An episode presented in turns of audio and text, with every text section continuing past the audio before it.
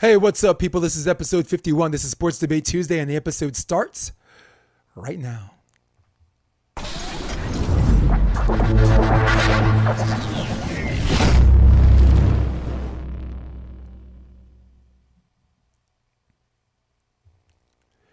Hey yo, the sun don't shine forever, but as long as it's here, then we might as well shine together. Better now than never. Business before pleasure. P. Diddy in the fam, who you know do it better. Big up, Puff Daddy. Love that song. Banks Victory. This is Jason DeBias along with Rob. Keep it. McLean. McLean, this is episode 51 of Sports Debate Tuesday. Rob, got a lot to talk about today, man. Max Holloway put on a schooling over the weekend. Got Conor against Poirier. You know pay per views are going to go all the way up. First right. of all, how are you? What's good? I'm good, man. How you doing? Cool, man. Yep. As I said before, a lot to talk about. Harden with the Nets got his triple double on his debut. Man, do they have a chance to get out of the East? Uh, maybe, maybe not. And of course, we're tied right now for our championship picks to pick the AFC and NFC. But first things first Kansas City Chiefs, Cleveland Browns at Arrowhead Stadium. A lot of ups and downs in that game. A lot of missed opportunities by the Browns. A lot of brilliant, intelligent calls. Not one that brilliant, gutsy calls by the head coach and, and their coaching staff, Spagnuolo and Bieniemy. And I guess I just got to skip the nonsense and ask the question to you, Rob. Was this win by the Chiefs just great coaching by the coaching staff, or did it have more to do with the, the colossal misses and mistakes by the Cleveland Browns? Uh, you know, I'd say honestly, uh, I think there's a culmination of the Kansas City Chiefs coaching like throughout the year. You know, I think they've had a really good unit on defense. Not, you know, all world, but a pretty solid unit. What can you do when you pay that quarterback that amount of money? You got to make the most you can. Chris Jones has been having a fantastic season. And then, uh, you know, when Patrick Mahomes goes down an injury after, you know, they score 22 points, they're still, you know, in the lead. But Chad Henne comes in, does a great job of six for eight. You know, it still throws an interception, but, you know, he led that team to what they needed to do. They needed to score. They didn't need to even put any points on the board. They just needed to, you know, do their job. So I think, you know, that's understated a lot. But just having a, a backup quarterback come in and do their job and keep everybody hyped up, you know, for the next game because there's still another game, two games, you know, to get to a championship. Um, I think it's just that good of a coaching, that good of an organization that uh, Kansas City really is. Um, but then, you know, also on the Browns, I don't think it's it has to do too much with uh, what they did bad. I just think they're a young team, a young coach. They didn't really uh, capitalize on those mistakes, and that's just you know what they are. They didn't really recognize that time. Uh, if they did, they didn't execute in that time. And you know, next year they're going to come back hungry for more and ready to get some more playoff victories. So, good game all around. Banks victory, babe. Um, listen, I know I got to pick one, but you can't pick one without giving the other its just dues, particularly in this situation, right? Very, very gutsy call, testicular fortitude by the coach, the coaching staff, where Henne ran 18 yards in that third and 19, and then this this ridiculous call, predictable if you've actually watched videotape on Kansas City to Tyreek Hill, where he just runs to the sideline and drop drops to his butt, pile driver WWE style, butt to the ground, bam, you know, to keep the clock running. I got to go with more colossal failures because, first of all, they didn't run the way we thought they were going to run. On the, Rob, on this very show, last episode and the episode before, on this very show, you were saying that with respect to, to, to Baker Mayfield, the people, the, the thing that keeps this engine running, and the reason that if Cleveland was going to win, it had to do with, in this order, Nick Chubb and Kareem Hunt the two-headed back, man. Uh, this running game that that grounds and pounds when they're ahead allows Baker to have a fielder with play action, which we didn't see a lot of. I don't think we saw. I can't even remember one play where I saw play action. Maybe there. Were, if guys message me if there's one where be like, okay, there's the one. okay, out of all those plays, probably when he was getting sacked. You know, yes, something like that. 19 total touches by both running backs. And boy, did they maximize it, right? I mean, come on, this dude, they were averaging 5.3 yards a carry a piece, all right? I, I believe who was it? I believe Nick Chubb had 69 yards off of 13 carries, and the other one was six for 32. That is five three yards piece, 5.3 yards a piece on what average per rush. So they were productive, and I thought they should have used them more. So that was one mistake. Two, blitzes on on Baker Mayfield. Sometimes he has to check down, man. You got to be have a third down play that doesn't force you to check down on third and long when you when when you need that. You have to have you have to take some chances. All right. Three, they have to. Some of these players have to catch balls that are thrown straight to them. Right. Baker Mayfield did try to wait to, to use Nick Chubb. He threw to Nick Chubb, and Chubb dropped the ball, I believe, twice. So there's there's another mistake. Um, not to mention one of the bigger mistakes at the end of the that first half, down 16-3, having a chance to tie the game. You throw the ball to the one yard line, the guy extends a little bit, gets it fumbled, and then what's supposed to be a touchdown is fumbled in the end zone or results in a touchback, which I think is the stupidest rule. Imagine you're on you're, you're on a team where you're like, okay, I fumble. We just started the one or the ten. It's like, nope, the other team got it, and they're the 25. It's like, oh, this sucks. Um, you mentioned something, and you're probably going to mention later on in the show about the helmet to helmet, which which which was the uh, um, the other. You know, we had some big elephants in the room, but that was the elephant in the room that nobody talked about. So, the biggest elephant in the room, not not so much, because it was a story of the, of the, you know, of of the game later on, is when Mahomes went down with a concussion. I mean, Rob, I know it was a brilliant call on fourth down. I know Andy Reid knows how to play defenses, and those and those blitz packages that Spagnuolo called it were were just uh, uh, they were rem- reminiscent of the New York Giants when they beat the Patriots twice. But they had more chances. They had more second and third opportunities than a teenage Robert Downey Jr. in court. Okay? The judge is like, all right, son, you got busted for cocaine, but you get a strike. this is your second strike. This is your third strike. All right. Well, last time wasn't your third, but this time's your third strike. How many opportunities is one professional sports team gonna have to to to win this game? So I lean more towards colossal mistakes because if a team's already favored to beat you and they're already heavy favored, and, and only you believe that you can win this game, they're um, and if you believe you can win this game, the next question is how. Those are the plays as far as the how is concerned, and they did not take care of the how. Yep.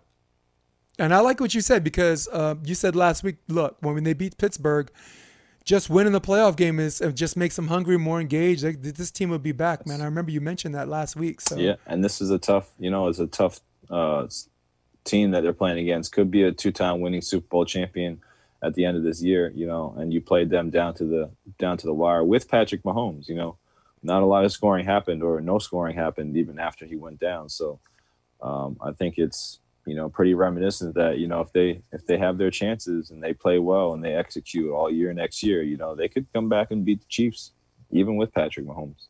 You know, I think they're that talented. So just got to bring it all together. So listen, this is topic one A since we're on. Um, you know, good better team or just uh, bad bad other team is concerned. Saints against the Bucks. Bucks visiting the the New Orleans Saints. Um, Tampa Bay won 30 to 20. There were some key misses. Cook had some key misses. Um, Thomas had zero catches for zero yards. Uh, Leonard Fournette, I, I, guess, overachieved. Tom Brady did a good job managing the game, right? I thought he did a really good job managing the game, real, realizing that he didn't have to get he didn't have to do a shootout. So I'll cut through the chase. The question, Rob, is: Did the better team win, or did the Saints blow it?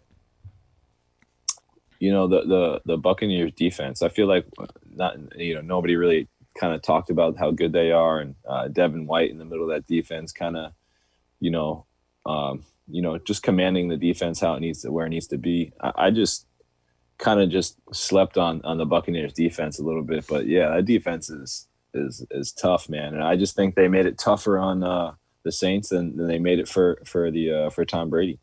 You know, I just I think they both played very similar, tough defensive games, and two legendary quarterbacks did their very best to score as many points as they can. You know, and uh, I just think Brees is uh, past his time, man. You know, not many people can play till this age and still play well. And I mean, Tom Brady's playing as well as he can.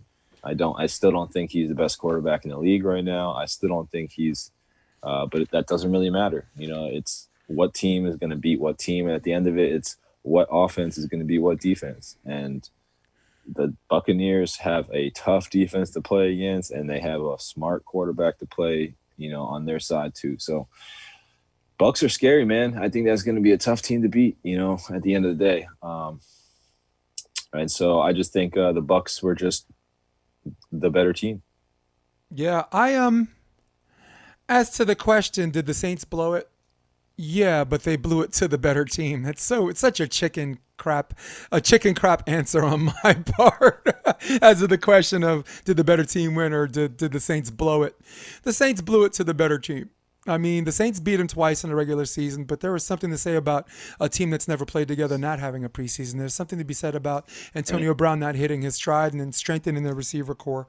And there's something to be said about Tom's ability to play um, for people to, to, for him to galvanize people around him and make them better versions of themselves as the season goes on. So, with that being said, Tom Brady knowing that he still has a strong arm but like as far as Twitch reaction and this and that, there are just too many quarterbacks. He's not in the goat. Uh, he's in the goat conversation as far as greatest of all time, but but um, as far as like current league MVP and this and that, those are two different categories. Just like um, MMA, right? Like Khabib right now is listed as the pound for pound best, and people take exception to that because they confuse pound for pound best with greatest of all time. You know, people are like, right. oh, what about Jon Jones? So we are not insulting Tom Brady. We're, we're compartmentalizing the two categories. So Tom Brady knows he's not the best quarterback in the league. He's probably fifth on that top five list, and but listen with not being the best quarterback comes with just knowing how to manage games. You you know this is going to be a defensive game. You know it's going to be a field position game. So you as a quarterback are like, okay, this isn't the game I try to throw for 505 yards because that's that's not what I have to I have to do to win this game. And you know Tom Brady can still light the scoreboard. The guys, I mean, the last four games it's always like 389, 350 something. Everything is damn near 400 yards a game and four scores and three scores. So he's picking uh, getting getting his uh, balls intercepted less that seemed like a more uh, beginning of the season thing, de facto preseason thing. So I would say just the better team won. I would say he knew his limitations. He knew that he didn't have to be a better version of himself to win this game. In fact, I think their best receivers only got one catch apiece. Antonio Brown, one catch. I believe. Um, who else? Antonio Brown, one catch. Um, Mike Evans, one catch for three yards. Happened to be a touchdown. Hey, can't be mad at that. Leonard Fournette, knew this was the game that he was going to have to light it up. He got 63 yards rushing, but he also had 44 yards receiving and, and a score. So, yeah, man, great game by Tom Brady. Great game by the Tampa Bay Bucks, and and I think as uh, we're saving this for a quick question, but I think time is running out for Drew Brees because there was always this thing that he didn't have a running game or he didn't have people to throw to, and he didn't have a defense. But as as the coaches start to surround him with these missing pieces, you run out of excuses. So it's it's it's a good problem to have. He's at the divisional round with a with a chance to go to their to go, to go to another NFC championship match. Like it would have been his three and four years. Okay, would have been right. his third and four years. So um no, nah, I got to go with good Bucks. Better team. I mean, man.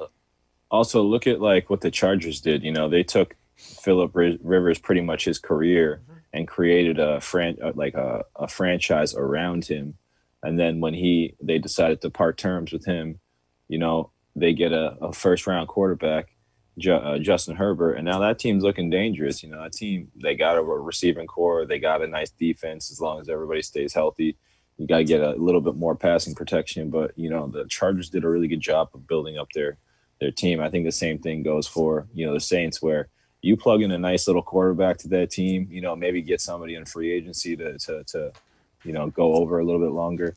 Um, man, I, I, mean, that team looks like it's still competitive for the next, you know, five, six years of that defense and, and uh, that receiving corps and, you know, all the things they built around it with the running game as well. So it's very interesting how, uh, you know, what they're going to do in the next steps coming forward. And in the spirit of celebrating Martin Luther King today, Martin Luther King Day, which was yesterday, and the progression of the African American, um, um, I'll say particularly again, in sports that are highly dominated by African Americans, like football and, and, and professional basketball. It's good to have some of these coaches, man, get, uh, get these opportunities. We're gonna get, get get into the head coaching thing later, but all four of his major assistants, Bruce Arians, are African American. You know, Byron Leftwich, former quarterback, I think is the OC. Um, I think was it Raheem Morris? No, no, no. Um, but his OC, his DC, and his special teams coordinator, and the fourth guy, he has four. His top four, the next ups are all African American. So, and all of them deserve a look at. And at, I mean, Byron Leftwich is two years away from probably interviewing as a, you know, a head coach, a young, a young head coach. I'm, I, man, isn't that great? isn't that great? Yeah, that is. Yeah, man. So hey, that's on football. We're gonna move on to MMA. Um, more particularly, we're gonna move on to the UFC.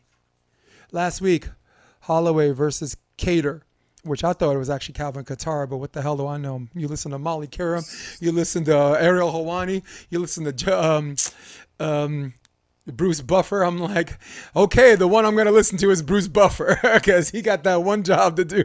Okay, all the rest of them are multitasking. um, Holloway he got lumped up a little bit, but as far as like striking and slipping in and out, man, he took this dude to school. My goodness. The question is, and you know we, we're talking about Holloway, we're probably got to talk about Volkanovski, right? But what's up next for Holloway now that he keeps staving off and playing, um, what do you call it, sentry, a gatekeeper to the title, right? Because everybody's like, you want a, t- a shot at the title? Why don't you fight Max? And Max is just, Max is just gonna sweet cool Jesus. People. He's just gonna work these people. So I'd like to go first on this one. Yeah. What's next for Max Holloway? I would like to see him fight. There's an up comer. I'm gonna I'm gonna go to the UFC rankings, but he's already beaten Brian Ortega, right? He's already beaten um, Calvin Qatar, or Calvin Kattar, excuse me, who's ranked number six. And at the time he beat Ortega, I believe it was for the belt, right? Um, he was the champion. Ortega stepped up and got the challenge. So I'm looking at the rankings right now, and I'm only pulling them up because I want our audience, you know, who have the benefit of video view, just to see what's going on. Zabit is the guy I would love to see him fight. If Holloway, if they don't give him his third title shot, that's the guy I want to see him fight. Zabit Magomed Okay? Forget about Yair, Rodriguez. Forget about Chan Sung Jung. Forget about Josh Emmett. Forget about Jeremy Stephens.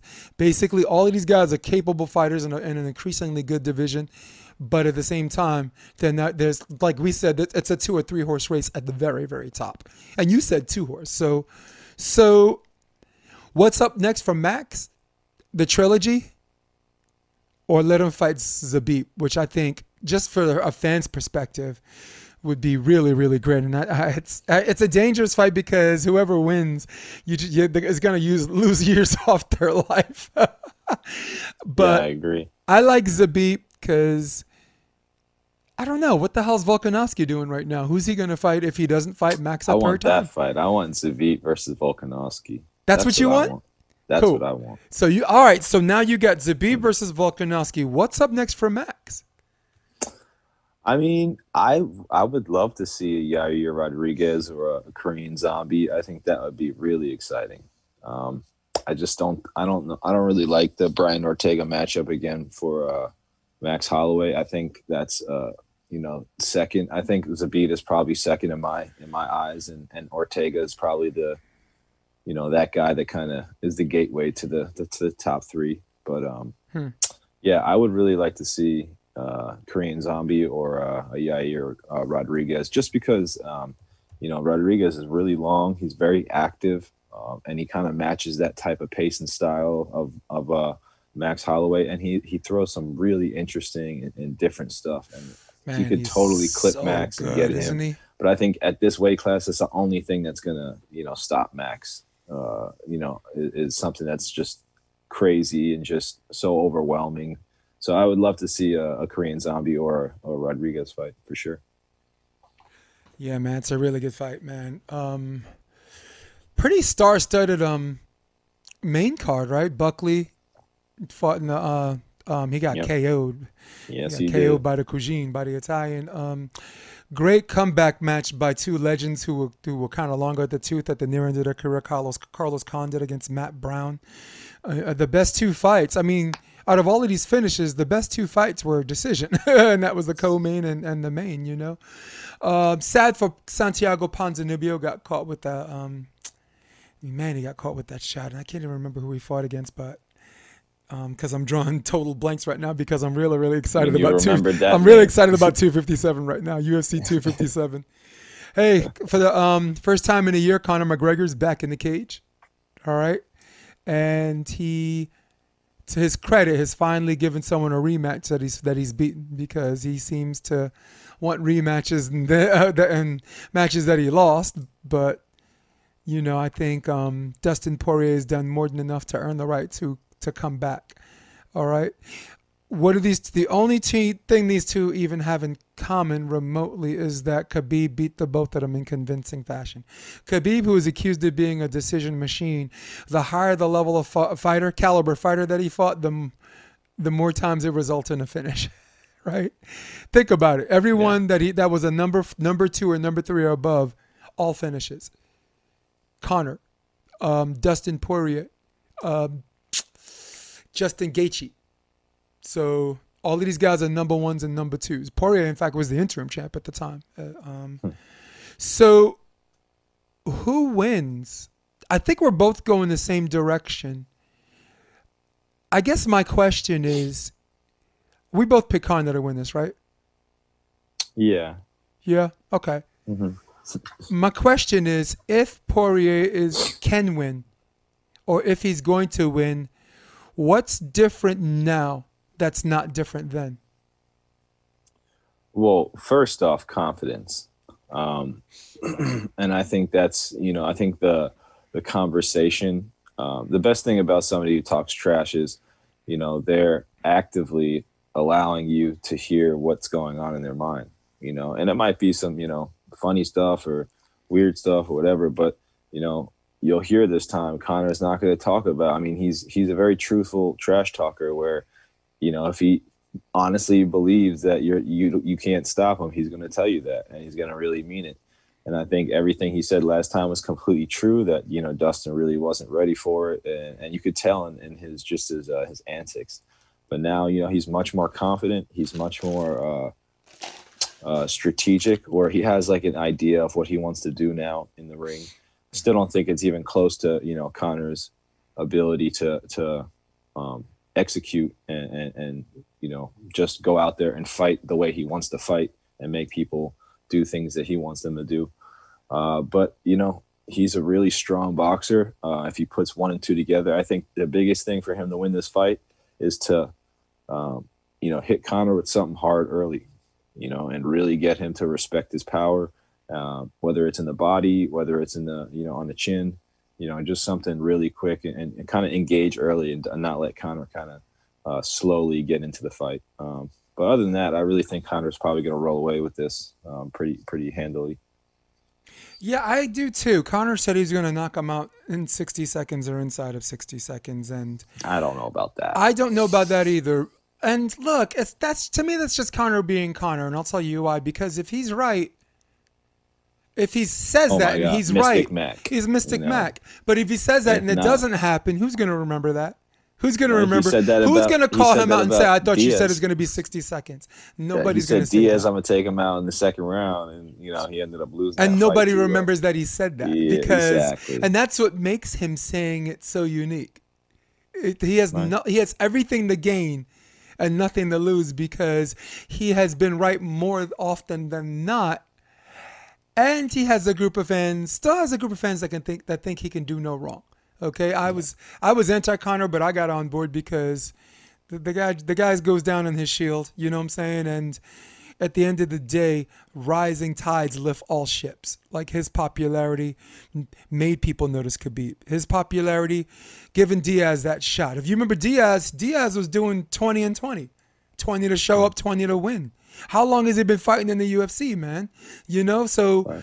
You know, when Conor says, "Take me," you should take me, take me right now, take me. Okay, I tank you. Fine, tank, tanks, tanks a lot, Conor. Okay, so I'm, I'm, I'm, I'm kind of got on board with him because he his rising tide lifted all ships, like I said before, and at at some point when you talk all this nonsense, you got to back it up, and more often than not, he has backed it up. So, and good for, and yeah, I picked Conor to win this. So the, as of the question of if Dustin's going to win, what how can he win or what's going to be different from the other ma- the match besides what you said, confidence, um, and I guess just beating people that are bigger than Conor. Like he beat Justin Gaethje, who's a who walks around heavy. He beat uh, Eddie Alvarez. He he's um, beaten Max Holloway. His slips and his boxing is really, really, really good right now. It's really, really good right now. He he has a uh, reach disadvantage right now. I think Conor's 74 inches, and his is 70. Yeah. But so is Khabib's, and Khabib dropped Conor, and Khabib's not even known for his power. You know, Conor. I mean, I don't think he will beat Conor by KO. I do think if he slips in and out, and if he's able to eat some of those shots, because you know eventually Conor's going to catch him. If if he he's not going to be surprised by his power. That's the other thing, right? I mean, Right. um, so that's the other the other uh, advantage he's going to have. If he wins, it'll be five round decision, and I think he wins the last three rounds.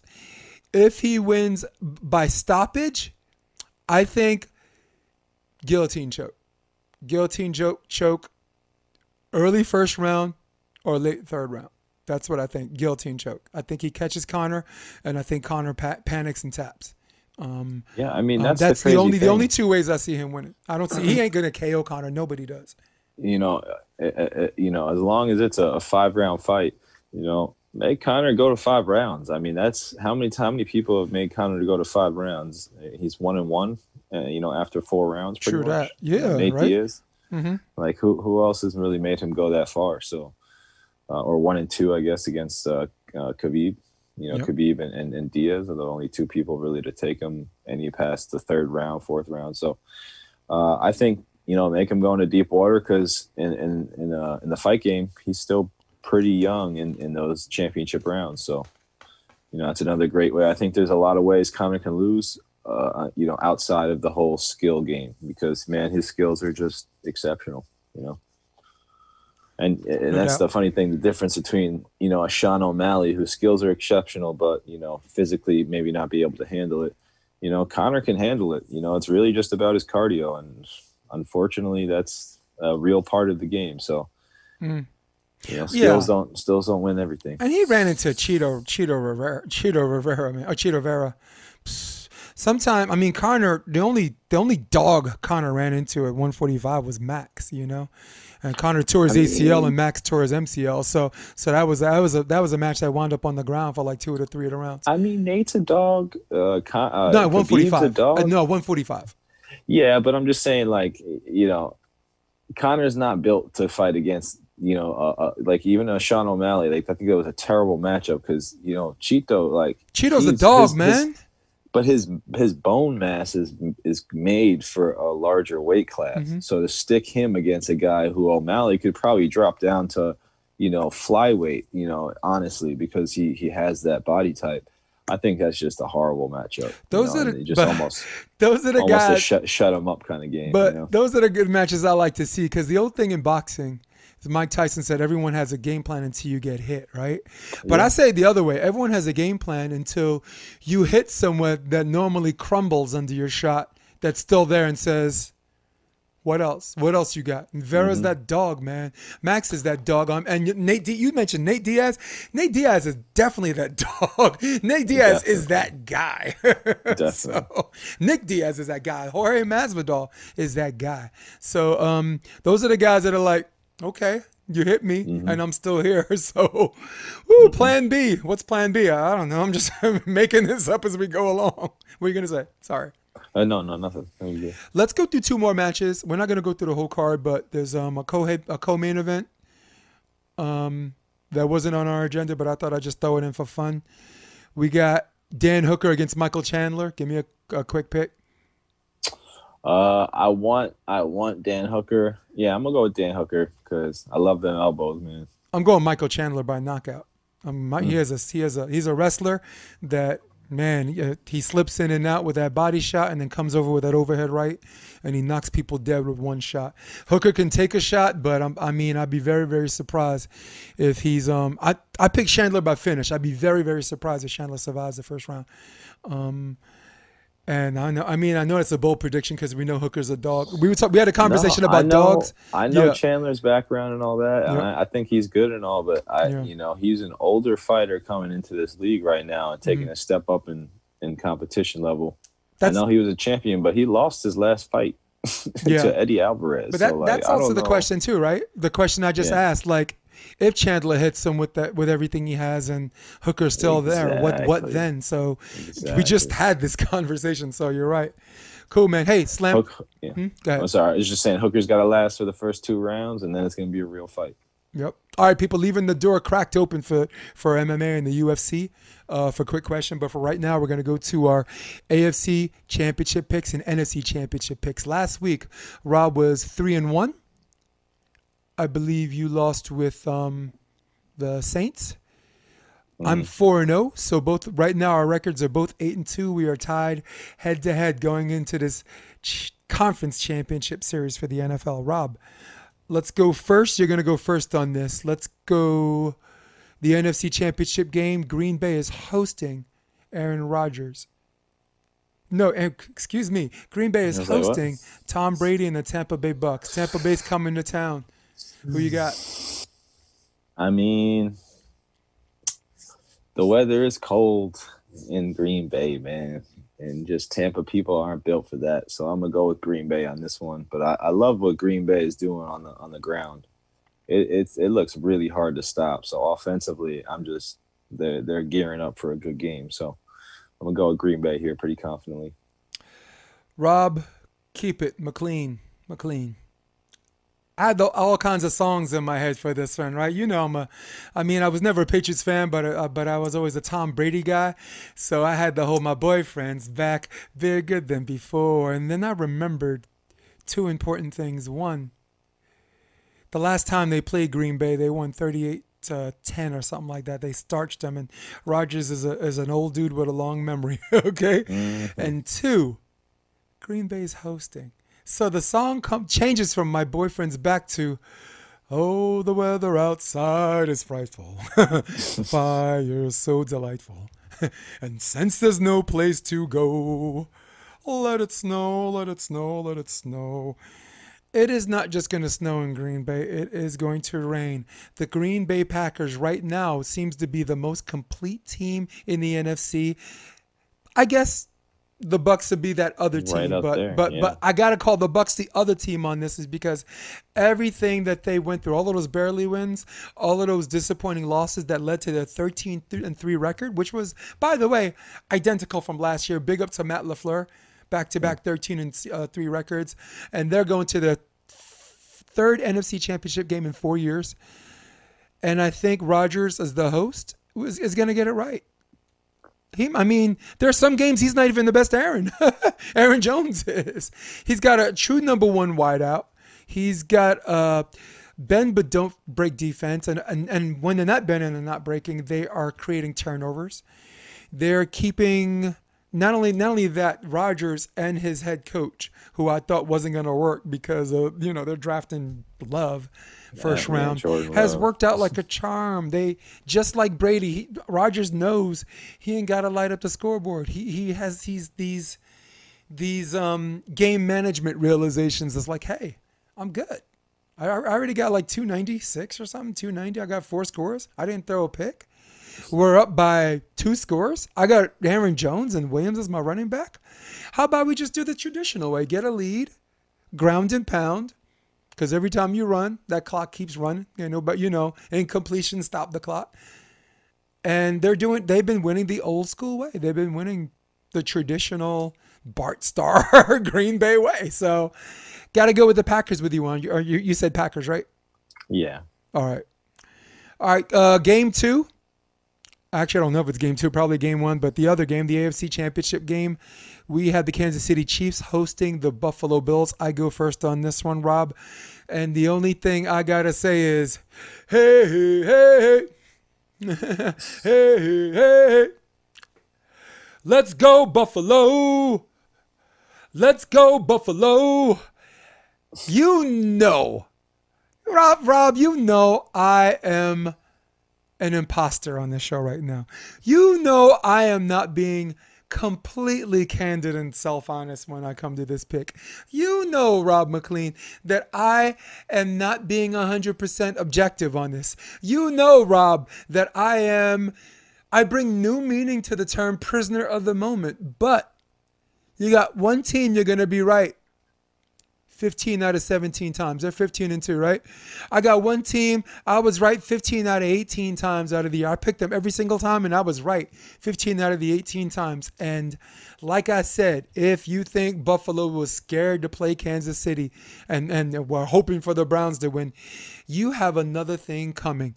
To quote Raekwon from the Wu Tang Clan, they got guns, we got guns too. What up, son Duke? Want a battle for cash to see who's son's who? They got, they got a they got a running game. They got a receiving corps. They stretch the field. So do we. They got a, a defense that bends but don't break. So do we. And in a game where if Kansas City wins, I got nothing to win or lose. Kansas City's supposed to win in, in the eyes of many of the experts. I'm going with the Bills. Yeah, I mean, I think a lot of the pressure is off the Bills. I think uh, not only how they played uh, last week against the Ravens, but just how they you know closed it out. You know, even you know it, it, was a tight game the whole game. They didn't they didn't really do anything great on offense, but you know their defense I thought played the best game they probably played all year, um, and they did it against uh, one of the toughest you know two way type of players to play in the league with uh, Lamar Jackson. Yeah, I mean, I definitely love what I saw more than you know Kansas City, where you know, they played a tough game against the Browns, um, started faltering a little bit, and then, you know, Patrick Mahomes got hurt, and that's my biggest thing for this whole season has been where, you know, I think Patrick Mahomes is still just a little bit young, and he's just not able to quite lead the team uh, anything past on the field. Um, I think he's still a little like, you know, how do I say? He's a little airheady. You know, it's like too happy-go-lucky, not as intense and as as focused as as you can be, and that's kind of what that team kind of looks like. You know, they have it's like when they need to do something, they do it, but if they don't need to do it, you know, if it works, it works. If it doesn't, it doesn't. That's just the way I kind of feel when I when I see the Kansas City Chiefs. So I'm definitely going with the Buffalo Bills from what I saw last week and uh, from what uh, from what I saw from the Bills last week and from what I saw from Kansas City. So yeah, let's go Bills. Wait a second. I'm wearing blue. Rob McLean, did you just say the, you picked the Buffalo Bills to win this weekend? Yes, sir. Yes, sir. You just said the Buffalo Bills are going to p on the win this weekend. I think so. You're my very best friend. You're my very best friend. This is going to leave us tied but you know what? We got the Super Bowl to make up for that one. And then the Super Bowl, you know what? I'm going to let you pick first next time. I got to be, I ain't trying to be anti Rob today. I got mad love for Rob, even though I didn't even record the first five minutes of this segment. we probably got to go back. um, I mean, we ain't got to, it. we don't want to. Trust me, because we got enough material, but we got to re, we got to recover the Browns. Um, I'm saying this live because I don't care. And I also, um, every, my audience knows it's a Brechtian setup. It's naked. We set up in front of them, so we're not trying to like give them an illusion or disguise, except when we go to my favorite section, which is coming up next. Rob McLean, for our audience at home and on a video, I bring you to shame or not to shame. Shame. Shame. Shame. Shame. Shame.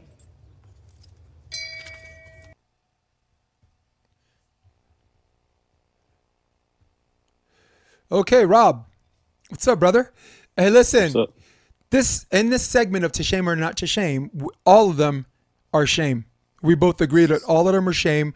So we are going to pick which one of these three categories is the most shameful, uh, given this past weekend. All right.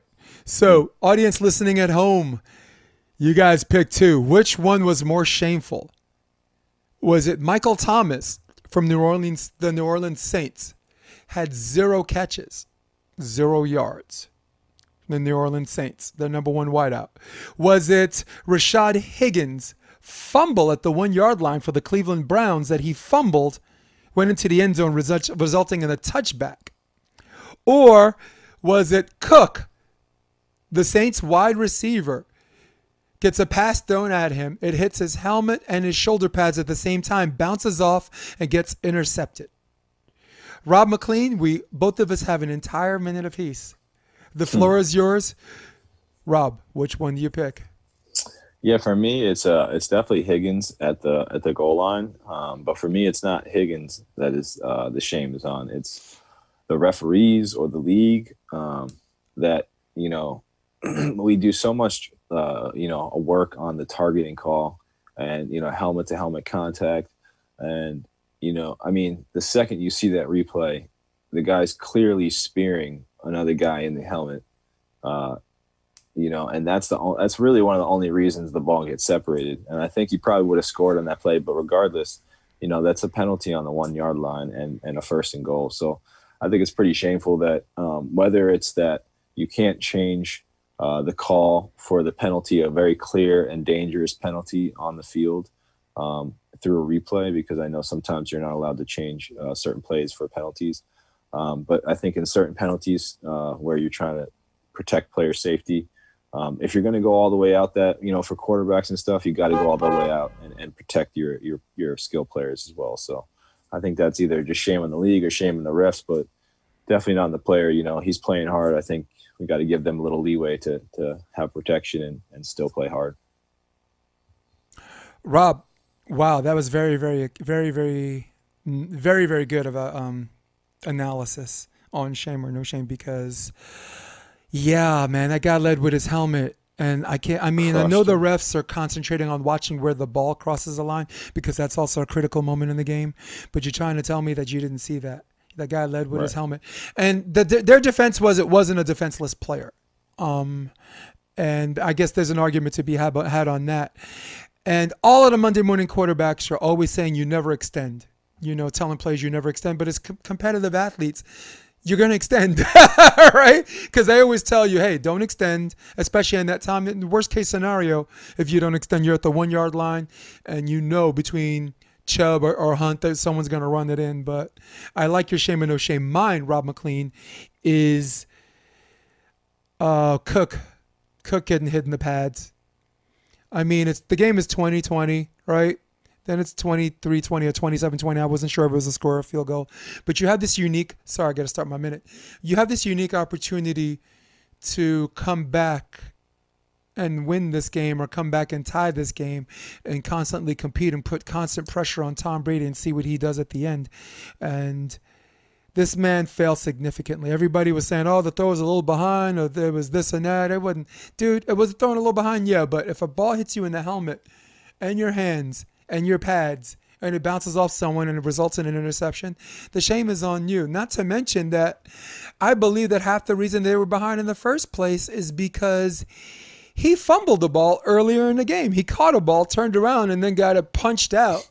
So he was one of the reasons they were behind in the first place. So you what you have faith in your players to to try to find ways to bring you back in and and, I got to tell you, Drew Brees, whose arm looked like a rubber band, if, if he chooses to still throw to you, and you have a chance to redeem yourself, shame on you, shame on you. And I and I think I speak for both of us when I say that um.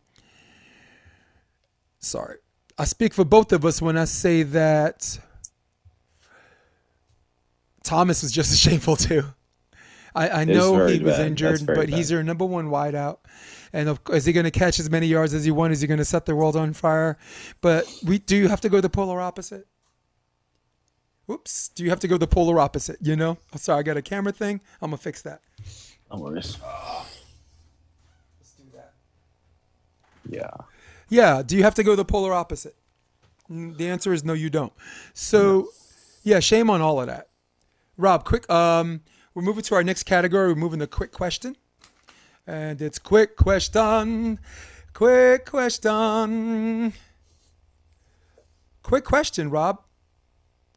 Um, Andy Reid's call on fourth down was it brave or stupid? Uh, I think it was just smart. I, he's doing the same thing he's done all all season long, and Chad Henne can make that throw. So Yeah. keep it the same. Everybody talks about how brave he is, but only because they, they converted on the fourth down. I think it was an incredibly stupid call. You're not up by a field goal. You're up by a touchdown of like five points. You punt. Normally you punt, and but of course, uh, it's it's a brilliant thing because he did it. But those same people, we know what we heard on Monday morning, would be talking about how shameful it is if they failed on it and if the Cleveland won as a result of it. So at least with me, I'm staying consistent. Uh, do the Bills still win if Jackson doesn't get hurt? Uh, yes, yes, but I think it, it- it's it's definitely a toss up, you know. But uh, you know they're down 17-3, so Yeah. hard to say in a defensive game. Sorry. Cool. I say yes. Uh, will Brees be back next year? Brees be back. Yeah, but I think this is going to be his last year next year. I say yes. Um, Harden joins the Nets. Triple double debut. Uh, do they win the East? No. Um, I, don't think so. Say no. And the the second question is, do they win the NBA title? So that's an emphatic no if they don't win the East. So I mean, I think from it a might be poisonous tree. easier. I think it might be easier to go through the middle of the East. Um, but uh, who knows? yeah. well, Yeah. Styles making matchups though, that that I mean, great systems beat great players, and we've seen it. You have two guys of your three guys who get paid so much money who don't play defense. So I don't know how that's going to work. Jesus. Quick question. Quick question. Golden State beats the Lakers last night. Are they back or is this an anomaly? I mean, it's hard to be a quick question on this one, but yes, they're back because they got Steph Curry. You got to think about. Sorry to go real quick on this. They they were missing Curry and Thompson and Draymond Green really for a, a large part of the time. That was the, the dream team three that made them put any piece together. So uh, they have a little bit back, and look how successful they could be. Yeah, they're they're definitely been back. Um, gonna go to your camera for a second. Rob, uh, quick question: Who wins between Joanne Calderwood and Jessica Eye? Um, I believe Calderwood. I think she's got a little bit more tools, and uh, Jessica. I I just I'm not a big fan of her. I think she's a little stiff, um, and and her skill set is a little um, too small to maybe progress further than she is. But um, she's a tough fighter. You know, you never know in the fight game. But I think uh, Calderon. Yeah, I like. Um, sorry, buddy. Just trying to fix my camera. That was bizarre. All right, I'm back. My camera ran out of record time. Uh, uh, administrative gaffe on my part. I go with um. I go with Jessica Eye. I think Calderwood. Excuse me. I think Calderwood is a is a warrior. I think Calderwood is, you know, she's she always gives you her best, and that's why she wins more than she loses. Because half the time, I think she what she lacks in talent, she makes up in hard work, and you see her outwork people. But as you continue to climb up the, the chain of com, of talent command, uh, it's just it's just it's, Jessica is too talented. Um, quick question, Rob. Is has is Bieniemy's success working against him right now as far as interviewing for a head coach? Because right now, I think I'll answer this one first. I say yes, and it sucks that Kansas City didn't like lose earlier. You want you want permission to interview this guy because right now you got five hires and all five of their fi- all five are, are, are white coaches. But and I think people are making a big deal out of that. And I know I shouldn't be saying this on Martin Luther King Day, but I don't think it's that big of a deal because the best guy candidate out there is Bieniemy, and he's still he's still he's still trying to win a Super Bowl. So, so I think his success is working against him right now. But he's not stupid. You know, he don't he, he don't want that Jets job. Who the hell wants the, the New York Jets as your first job? You know. I mean, well, like we were saying before, I just don't see the head coach coming from defensive or offensive coordinator. I feel like those jobs are so specific, uh, and, and it just doesn't lead to another. So. I just I think it's actually helping him because I think he's in a fantastic situation where Andy Reid is pretty much the offensive coordinator and the GM altogether. And this offense coordinator has the freedom to go out and you know nitpick and do exactly what he wants to do. So in my eyes, I think he's in a perfect situation. Why not stay, make more money, create more accolades, and then maybe you can go be a GM instead. But hey, who am I? I don't know. Yeah, all right. What the hell do we know? We're just a couple of Tuesday morning Joes. Um, all right, so guys, that concludes a quick question. I have a sports documentary recommendation. I just saw the first episode of a two part series called Tiger. Uh, it's about Tiger Woods' ascension. And when I say ascension, there are things you do early in life that tell you this is what you're going to do in your life, right? Sometimes some of the things you want to do early in life is like play an instrument, right? You've been playing piano since you're three, you keep playing. You want to start singing. There's certain things you do mad early in life. This kid I watched in this documentary swing a golf club, drive a golf ball, two years old.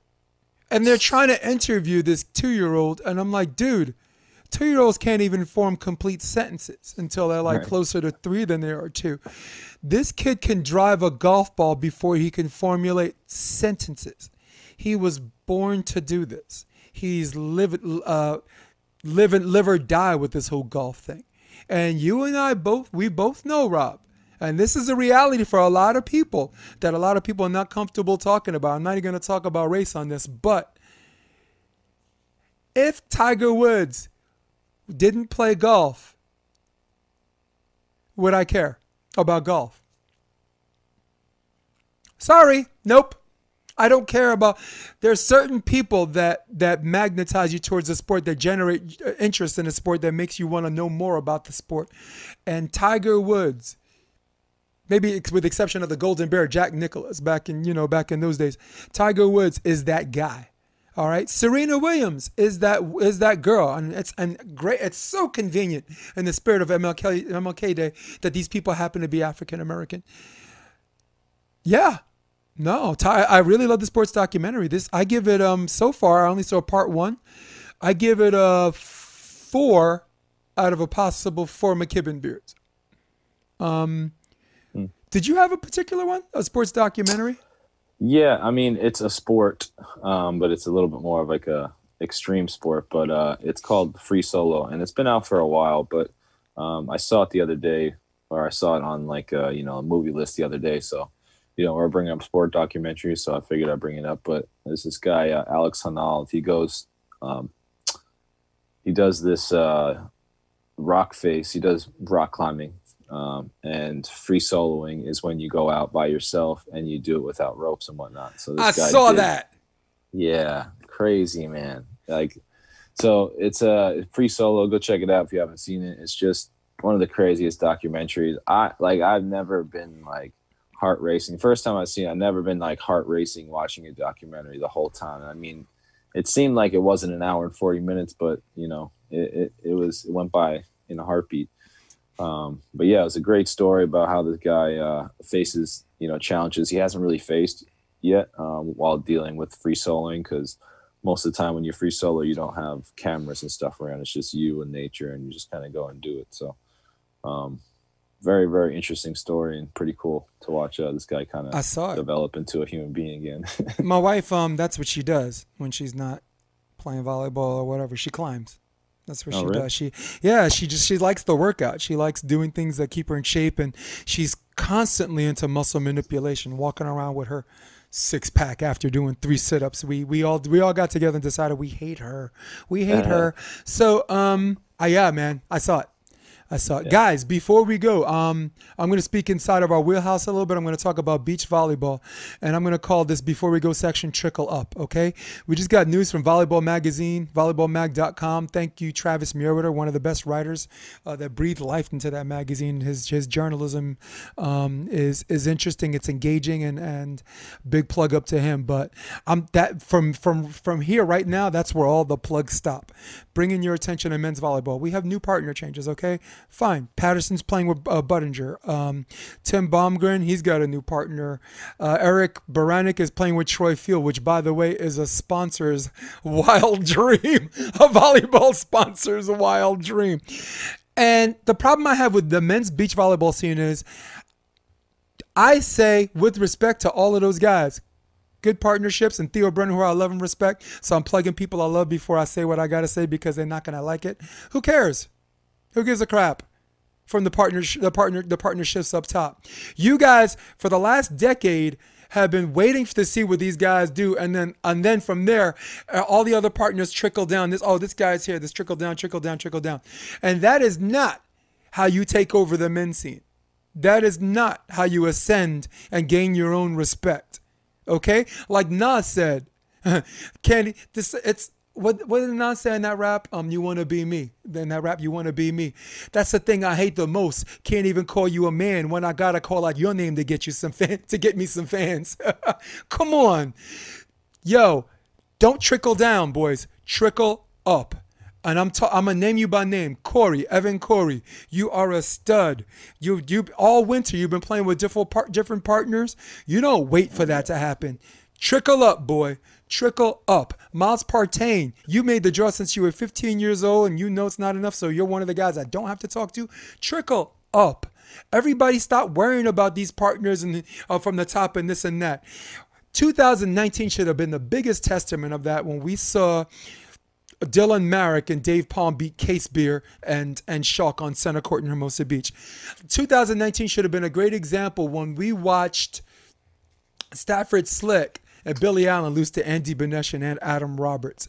Do not, no more trickle down, boys. Trickle up. All right, admiration and respect is another th- is one thing, but but cementing your own name sometimes is not by surrounding yourself with with everybody else who has past success, who are not re- not really ready to give up the goods because they got to make them money too. Okay, and I only bring this to men's volleyball, Rob, because the women, I don't even need to say that. I don't even need to say that. We got 15 and 17 year olds making the quarterfinals. The Norris twins qualified every chance they got. Uh, um, uh, Maple and uh, Kraft or whatever, right? Those are the young girls. Um, Chrissy Jones, savage and interesting person. I'm gonna say it again. Got to have her on the podcast. Tina Graudina has aspirations to play in the P- the AVP right now. She qualified for Latvia. So the women, that goes without saying. The women, they've already sent this silent message saying we're coming for you and your lunch money. All right. You want people, the sport to, to maintain interest? You have to get rid of, not get rid of, but you have to break up the monotony of the same, same, same um, business as usual. Compete. Get out there. Set the world on fire. Make a name for yourself. Baranek did. Dylan Maarek did. Dave Palm was always there. So, so for the volleyball men, trickle up. Up, up, up, up, up. Trickle up. That's all I got, Rob. Now, now you need to tell everybody what they, they want to hear from you every week because it makes them feel happy. Go ahead and say it. Stay safe, stay happy. See? See, guys? Rob loves you. Rob still loves you. Rob still loves you. But me? Man, I can't stand you this week. All right? This is episode 51. For all of you at home, for all of you on your iPads, for all of you on your iPhones and Droids, for all of you on your desktop, who runs the world's old school, old school for Rob, keep it McLean, McLean. I'm Jason DeBias, episode 51, Sports Debate Tuesday. We're out. Come check out the Option Podcast on OptionVB.com. It's also available on iTunes and Spotify and on YouTube under the NY Varsity Sports handle. You're going to love what you hear.